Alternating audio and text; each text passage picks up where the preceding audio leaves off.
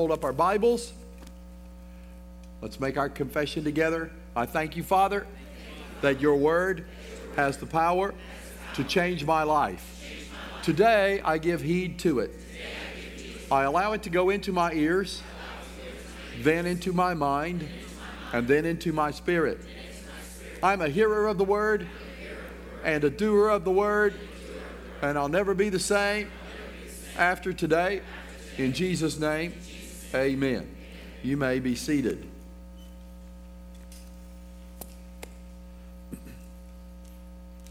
Wasn't Gary Keesee fabulous last week? We just really, really enjoyed having Gary Keesee here. And uh, Sunday night he did a session for our business leaders that was probably one of the best that we've ever, ever had. Um, I've asked them, and they have graciously agreed to take more appointments. We've had we had a huge turnout to their offer to help us come up with get out of debt plans for each family. They had they brought a team. Uh, Gary brought a team with him of people, uh, and you signed up last week, and then this past week, they met with families. Uh, they brought their their financial information and signed and uh, now they are in the process of putting together plans for them. We had over 60 families in our congregation sign up for this. Uh, and I'm just going to be uh, honest with you. Connie and I did it as well. Uh, we brought all of our stuff, sat down with them, shared it with them, and they pointed out some areas that they can help us. Listen, you don't even have to have any debt, though, for them to be able to help you because they also can advise you as far as investments are concerned, that kind of thing. We had so many people come, we had so many people who were excited about this. It's free. The, one of the big questions that they got when they sat down with everybody is so, how much does this really cost? It really costs zero, it's free. They will do this for you for free. And so I can't figure out why anybody wouldn't at least say, that's what we did. I mean, we're good money managers, Connie and I are. But we thought if it's free, we can at least show them our stuff and they can uh, they can come up with some. I actually told Connie before we before we went for our appointment. I said they're not really going to be able to. I want to be a good example to the church, and and so we're going to do it ourselves. And they're not really going to be able to help us because we're pretty good money managers. And uh, they and they said no. Actually, we can help you here, we can help you there, and we can help you over here. And they're going to have a plan for us next week. We're going to sit down and look at at the areas they're going to help us with. And so we did it, and it was free. And I thought the, the worst thing that can happen is they could say, well, we can't help you, which they actually did. There were several families, nope, you've actually got what you need and you're in good shape and we can't help you. But I want to recommend this to everybody. Uh, you are going to have a second appointment and it is free. And then if they need now, now if you need a third follow-up appointment, it is free. This is all free, and that's been the biggest question they've had. So at the end of service, right back here in the back, there's a table set up. And if you want to sign up for this, go back there, give them your name, your email address, and your cell phone number, and they're going to give you a time slot and uh, sit down and meet with you and, and look at your stuff. Uh, the, the church is not getting a kickback from this. And so this is totally 100%. I booked this because I want to help you. All right? Amen. So just wanted you to have that. Hey, uh, and first Wednesday worship and prayer is coming up. I'm excited about that. Uh, so don't miss that as well. James chapter 1, verse 5 through 8. I love worshiping with the congregation. And uh, we're going to pray for people for healing. If you need healing, come and worship with us. We're going to have a, uh, a time of worship. Then we'll have a healing service. Plus, we're going to pray for our nation. Just what they said on the video. I'm being redundant. I realize. I'm just excited about it.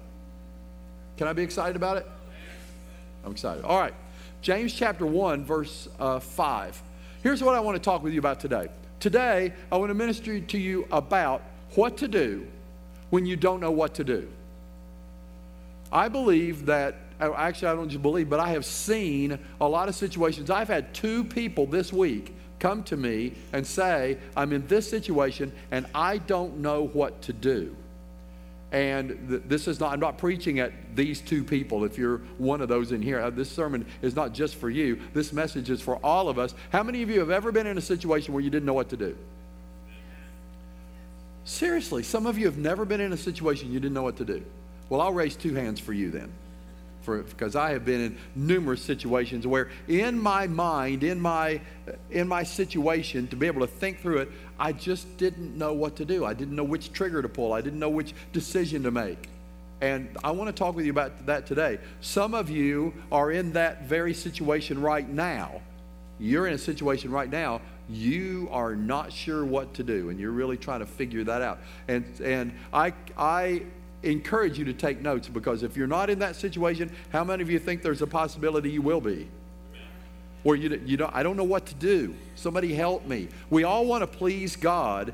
Uh, we all want the right outcome. We want the right outcome. We all want an outcome that pleases God. We all want an outcome that moves us into the future God has for us, and we all want an outcome that keeps us from sliding backward. I don't want to make a decision and find out that because of that decision, now a year later, I'm two steps back where I need to be because I didn't know what to do and I did the wrong thing. So, what's really challenging, though, uh, most of the time, I have found that most of the time, once I get through it, I actually end up doing the right thing. But it's the stress of not knowing what to do. What if I make a wrong decision? How is this going to affect my family? How is this going to affect my job? How, is God going to ple- be pleased if I make this decision? And people, are, people, that can be a really, really stressful time. And stress can lead us to make the wrong decision. Pressure can lead us into making the wrong decision because most of us have, I, I, I dare say none of us like that situation where I don't know what to do for a month. I don't know. I didn't know what to do last week. I don't know what to do this week. I may not know what to do next week. And we don't like that pressure. And sometimes to get the pressure off, we just make a decision. I just I can't handle this anymore. Let's just do that.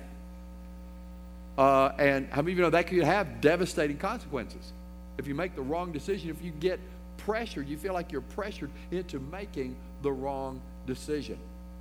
So I want to say, first of all, before we get into this, uh, one thing you need to do is just take a deep breath and not allow pressure to cause you to make the wrong decision. This is not in my notes. I just I just feel led by the Spirit of God to say this. You need to some of you feel pressured pressured pressured, I always, Connie and I have a rule, and that is if somebody's trying to sell us something and the offer is going to expire in the next five minutes and we have to decide right now, the answer is no.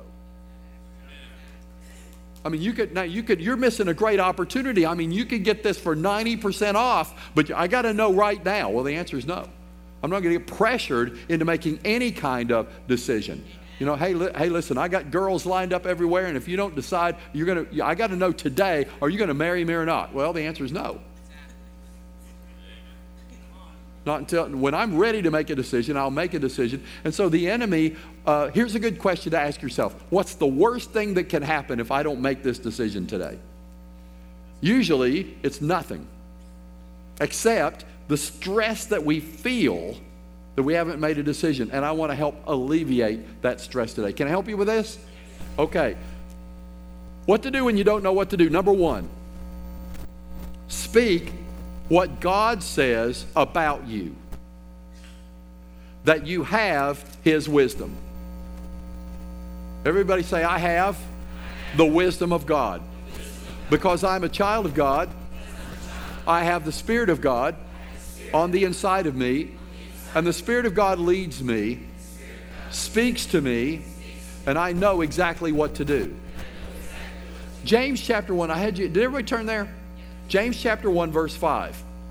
If any of you lacks wisdom, let him ask of God who gives to all liberally and without reproach. In other words, he doesn't hold it back, and it will be given to him. But, but, one day I'm going to do a series on the butts of the Bible. But, let him ask in faith with no doubting. Let him ask for what? Wisdom. In faith. Hebrews 11:1 1 says, now stay with me a second. Hebrews 11:1 1 says that faith perceives as real fact what is not yet revealed to our senses. So, in other words, when we don't feel like we know what to do, faith says we do. So, we're to ask in faith with no doubting. I have no doubt whatsoever I know what to do. Say that I have no doubt whatsoever that I know what to do. Let him ask in faith with no doubting, for he who doubts is like a wave of the sea driven and tossed by the wind. For let not that man suppose that he will receive anything from the Lord. He is a double minded man, unstable in all his ways. So when we don't know, when we're not convinced, when we're not certain that we have the wisdom of God and we know what to do, then we're vacillating every day. I know that feeling. Anybody know that vacillating feeling of today I'm going to make this decision, but tomorrow, no, that's right, I'm going to make this decision. And the next day we're back to this decision. And the next day we're back to this decision. And we're unwavering and we're unstable when we don't understand, we don't realize, we don't speak, we don't stand in the place where we say, I know what to do. Even when, this is what's going to flip people out, even when in our mind we don't. Faith perceives as real fact hebrews 11.1 1, you need to write that down it's not up on the screen. Hebrews 11.1 1, faith perceives as real fact what is not yet revealed to your senses. In other words you have it even when you don't see it. Faith says the need is met. Faith says the healing is there. Faith in as far as wisdom is concerned says i know what to do. Even when you don't know what to do faith says you do.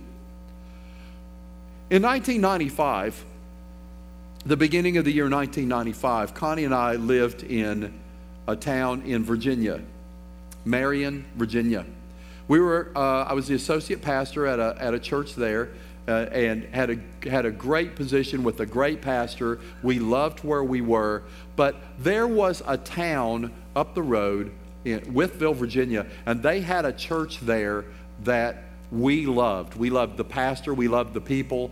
And Connie and I always told ourselves if we ever get to pastor our own church again, we want to pastor a church like that.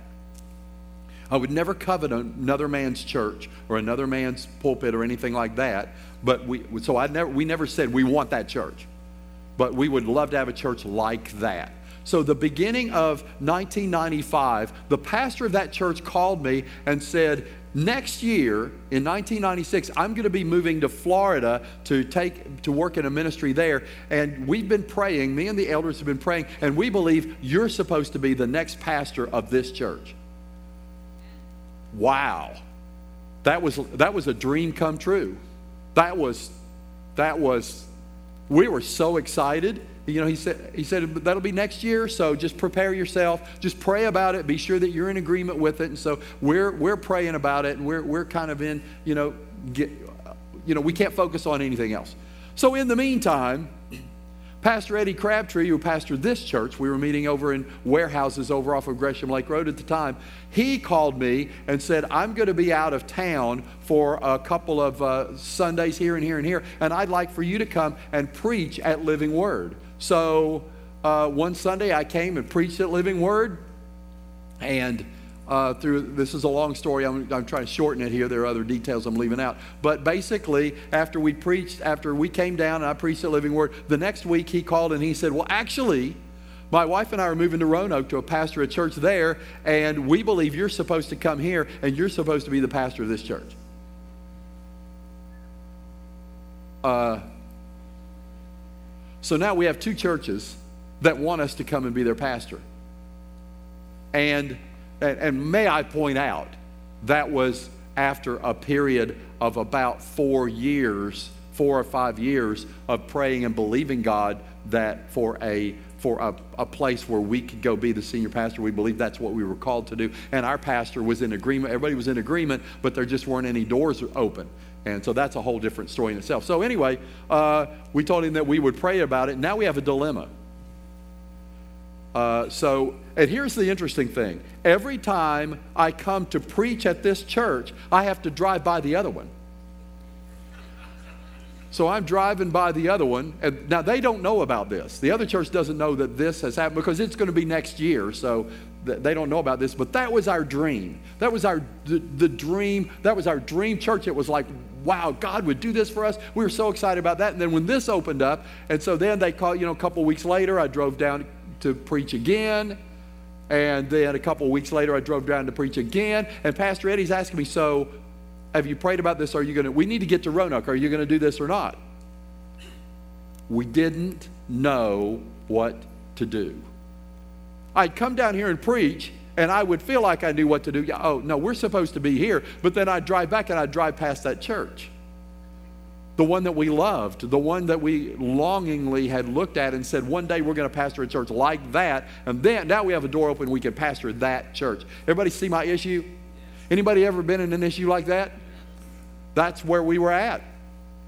And so I'm continually saying, uh, you know, Pastor Eddie would call me and say, So what are you going to do? And my, my response was, I, I don't know what to do. I'll let you know. And I, I was constantly saying that. I was saying that, I don't know what to do. I, I don't know what to do. I, I don't know what to do here. I would, I would get here and I'd preach here and I'd go, no, I know what to do now. I'm, I'm good. Until I drove past that church. I drove past, drive past that church and look at it and go, uh, no, I don't know what to do. So I was continually, I'm, I probably said that five times a day. I don't know what to do. Our future here, not only our future, but the future of these two churches is at stake. This is a serious thing. And I don't know what to do. And one day, I had preached here. I would come by myself. Connie wasn't with me, and I'd preached here, and I was on my way home, and I was sitting in the car. And so now, Pastor Eddie, he's not getting irritated necessarily. It's just if we're going to do this, you need to. T- this has been like a month, so you need to tell me what you're going to do. I'm, dri- I'm, driving in the car, and I'm just saying to myself, I-, I don't know. I don't know what to do. I don't know what to do. And the Spirit of God in this big, booming, silent voice.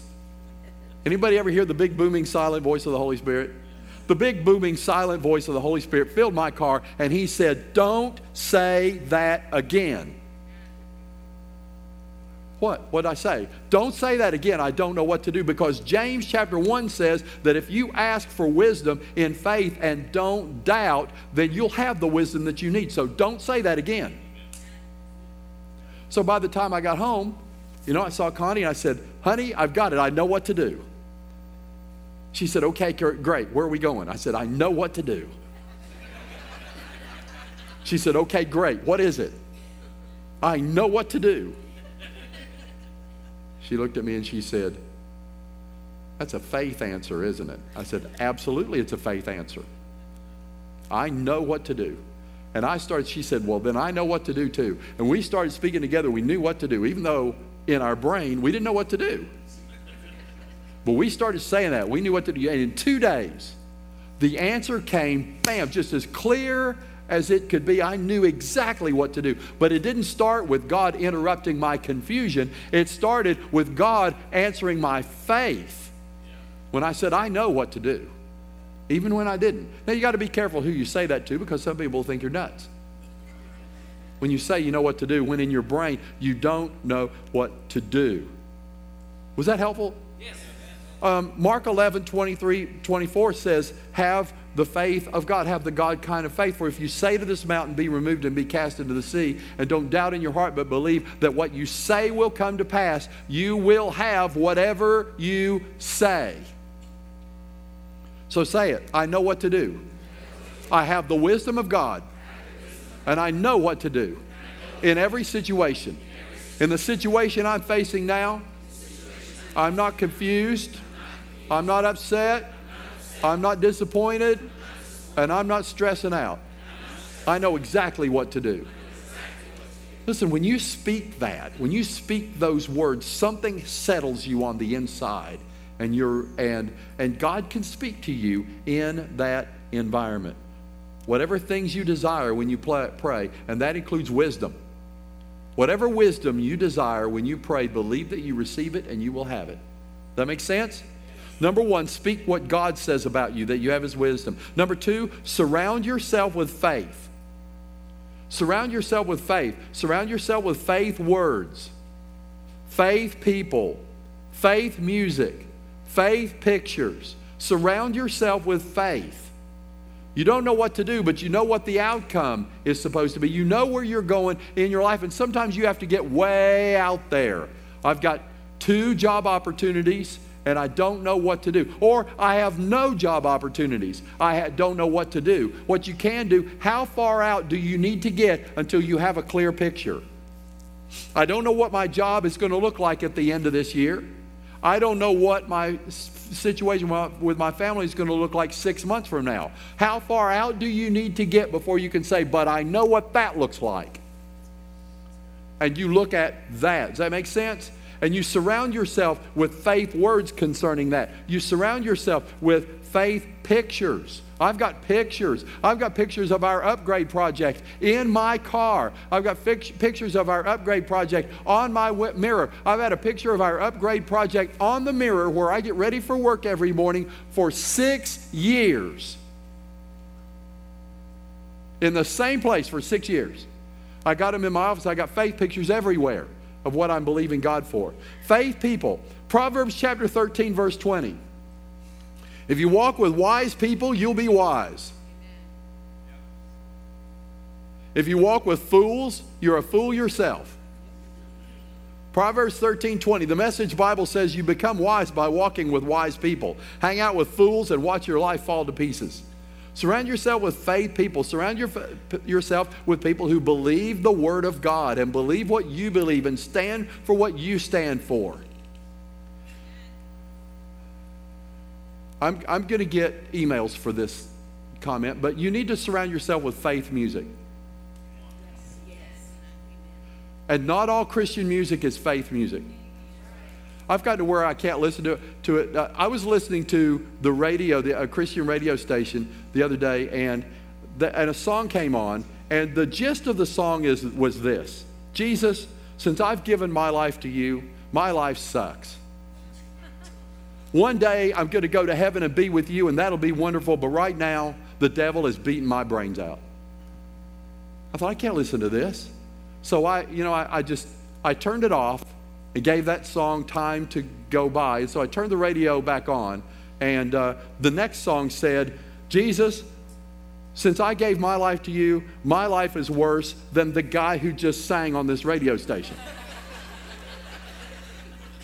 My life is so bad, it's so terrible. I know I have you in my heart, and I know, Jesus, that you're with me through all the crap I'm going through. And forgive me, I realize I'm a little out there. I, and it's just and it's just awful, but one day, because you're my Savior, something's gonna change. I don't know what.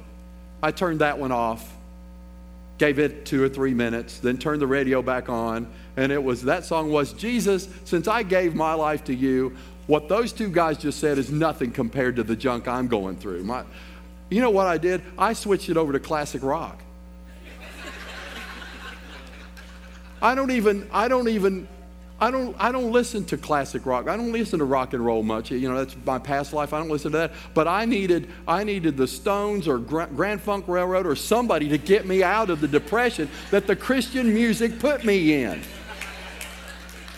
You need to surround yourself with faith music. God, you're great, you're awesome, you're wonderful. What you you have the power to, to split the seas. I can walk right through the seas. Listen, it's not that we're not denying that there are bad circumstances. We're not saying that, that the Christian life is all butterflies and flowers and all that stuff, but we're saying in God, we're victorious in every single situation. That God did not lie to us with His word, that because of His word, we're victorious. Music has a way of sticking in you. I don't know about you, but I get, I get, I get songs in me, and I got, I got to be careful what I listen to because I can't get that out of my head. Uh, uh, you know, they're just catchy. And so Christian music can be the same thing, and you can, you can, uh, uh, you, can, you can find yourself going over and over and over again. My life's awful. My life's really awful. Jesus, I love you, but my life is awful, awful, awful, awful. You keep meditating on that, that's what you're going to have. So, you need to, uh, second of all, surround yourself with faith. Thirdly, trust in the authority of God. Trust in the authority of the kingdom of God. In Mark chapter 4, verse 26, Jesus teaches about the kingdom of God, and he says this The kingdom of God is as if a man should scatter seed on the ground and should sleep by night and rise by day, and the seed should sprout and grow. He himself does not know how. God is working on your behalf. It's happening. I don't know what to do. I don't, I don't know what to do. I, I don't know what to do. Stop saying that because behind the scenes, God's working this all out for your good. One of, the, one of my favorite stories to tell is that No, I'm not going to tell. I'm going to save that for another message. But anyway, Mark chapter 4 is not in my notes. Uh, the rule of God, the authority of God, the kingdom of God is actually the rule of God. And when God says something, it happens. When God says, by the stripes of Jesus you were healed, you were. When God says that all your needs are, are met according to his riches and glory by Christ Jesus, they are. And you need to rest in that and you need to trust in the authority of God. God's authority is not a place of strife, it's a place of rest. It's because I said so. Do you ever tell your kids because I said so? You know, I try to you try to explain things to your kids. Why do I need to why do I need to clean my room, mommy? Well, because it's messy. So, well you need to clean it. But why? Because it's a mess. So, you ever, you ever try to have a discussion with a five year old about why they should clean their room? Eventually, you end up saying, Go clean your room because I said so. How many of you have ever said that? Some of you, most of you don't have kids, have never had kids. He said, because I, you do that because, listen, there are things that happen in your life, in your situation, because he said so. Why? How does it work? I don't know how it works. Right here says the kingdom of God is just like a farmer who sows seed in the field. He goes to bed and he has no idea what's happening under the ground, but it's happening. He has no idea. Hey, a sprout came up. He can't take a whiteboard and draw you a diagram about the, about the seed and the cotyledon and all the, all the stuff in there that comes up and how that all works and, and the chemical uh, formula for the fertilizer he's using. All he knows is I put the seed in there, watered it, fertilized it, and it came up. And he rests in the fact that, you know, he goes out one day, he doesn't fall apart because he goes out to the field one day and nothing's happening. He knows it's happening under the ground. And I want to say to you that what you're waiting for God to do in your life, it's happening under the ground. And you need to rest in the fact that you've sown, you're believing God, and it's happening under the ground. And it's going to come up. You're going to wake up one day and you're going to find out it's happening. Trust in the authority of God. Number four, don't blow the seriousness of your situation out of proportion. Don't blow the seriousness of your situation out of proportion. Now, there are serious situations, and then there are situations that are not quite so serious. Be careful that you don't blow the seriousness of it out of proportion in your own mind or in the minds of others. Why do we do that? For some people, that's their spiritual gift. Everything's a big deal. Every do you, do you know that person? For some people, we think that's the only way we can get people to take us seriously. This is a big deal. Otherwise, people won't listen to us. Um, how many of us know the saint that cried wolf? How many of us are the saint that cried wolf? When you do this, we don't take you seriously with the big issues that do arise because everything's a big deal. I want to listen when you have a serious situation and you call the office and say, We need prayer agreement right now because this is serious. We want to take you at your. Hey, this is serious. Get the staff together. Find somebody. Pastor Jody, lead us in prayer or something because, because Betty called and this is serious. We want to be able to do that. But when we got people that call the office every week, this is serious. No, this is serious. No, this is serious. Then what happens is, uh, Betty called again.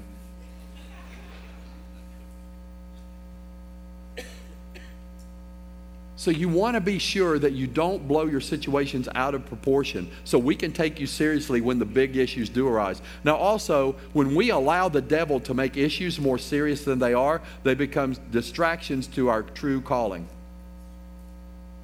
He wants everything to be a big deal. Remember that, how many of you have ever heard this? If the devil can't defeat you, he'll distract you. And so when you allow him week after week after week to take any little situation that you're dealing with and blow it way out of proportion.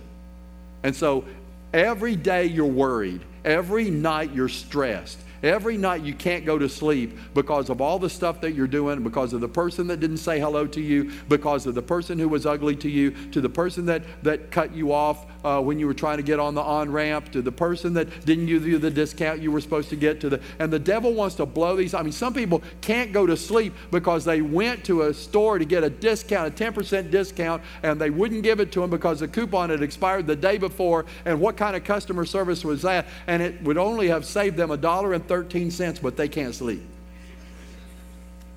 The devil will do that to you to try to keep you distracted from your true calling. Number four, don't blow the seriousness of the situation out of proportion. Number five, be sure you want the outcome before you expend the energy. Be sure you want the outcome before you expend the energy. Mark 11, 24 says, What things that you desire when you pray, believe that you will receive them and you have them. And so there's a question how much desire do we actually have for what we're believing for? How do we actually want it? How badly do we want it? We've had people just just come apart because it please pray bombard heaven because i want this job and then they get the job and three months later it's please bombard heaven i need another job because that job's awful i'm sorry i spent all the that's all the fasting i'm going to do was three months ago for that job i'm not i'm hungry i'm not doing that again in another church that we pastored in another town there was a lady in our church, really precious, precious, precious lady. We loved this lady. She volunteered. She did so much stuff for us. She's so great. But this lady um, had been born with cerebral palsy, and she walked with crutches. crutches. Wonderful, wonderful lady. Uh, I, can't, I can't celebrate her enough how great she was. But she would ask us every time we prayed, who, who, who needs prayer? Please pray for my healing. I believe in God for my healing. Please, please pray for my healing. Believe in God for me to be healed. We prayed, we believed God. I mean, just bombarded heaven. And this went on for three or four years that we prayed for her. One Sunday, we had a visiting minister who got up to minister. And he walked over to this lady and uh, he said to her, Would you stand up, please? And she stood up with her crutches, had her crutches on. I, I can see this. This has been 25 years ago. I can see this like this was yesterday. And she stood up with her crutches. And uh, he took her by the hand. He said, I want you to drop those crutches and I want you to walk with me. And he walked her across the front of the platform and she walked for the first time ever in her life. She was a school teacher. We were stunned. We, we didn't rejoice at first. We were stunned. This lady is walking. He, had her, he wasn't holding her up. He had her by the hand. I can still see her. And she was walking across the front of the church. And we were just like, we're watching a miracle happen right before our eyes. We were stunned. It's the only word I can think of to describe that, honey. We were stunned. And then the whole place just erupted. It just came apart. It was like this is this is a this is New Testament stuff right here, ladies and gentlemen. And she got across the front of the church. He turned her around. She started walking back across the front of the church, got about halfway across, and she crumbled to the ground. And so they, they he picked her up, tried to walk. She said, I can't do this anymore. And so he said, you know, it's it's uh, you know, she's not used to this. Her muscles need to get used to it and that kind of thing. Man, we were so excited. So they sat her in the chair. And so, how many of you know we had revival that day? We all got saved again. She called me the next week. And I don't want you to, I'm trying to impress something on you about the power of desire. And I don't want anybody in here to think I'm being critical toward this lady. I have no idea what it's like to have cerebral palsy, to be born with that, and to deal with what she's dealing with. I am not at all being critical. But I want to point something out to you. She called me the next week, said, Can I meet with you? I want to talk with you about something. She came to meet with me, and she said, Let me tell you why I just fell to the floor. She said, As I was walking across the front of that church with him, all of a sudden, my whole life flashed in front of me, and I realized that everything that I have is because of my disability. My whole apartment is set up with cabinets and everything so that I can reach it from a wheelchair.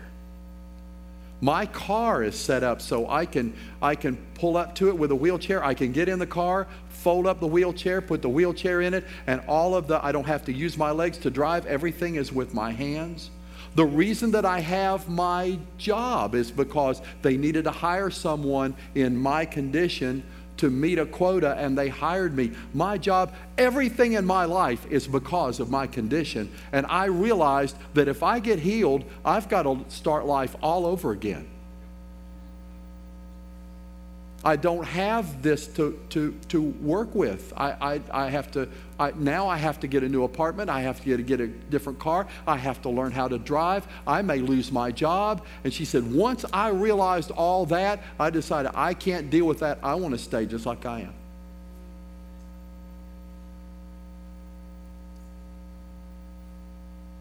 Sobering thought. What happens if we get exactly what we pray for?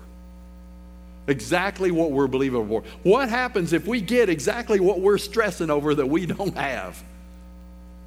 We don't what happens when we get the answer and then we have to live with it. So this point is simply this. Be sure the outcome is what you want before you spend the energy. Y'all okay? Amen. It's all quiet in here. And then number six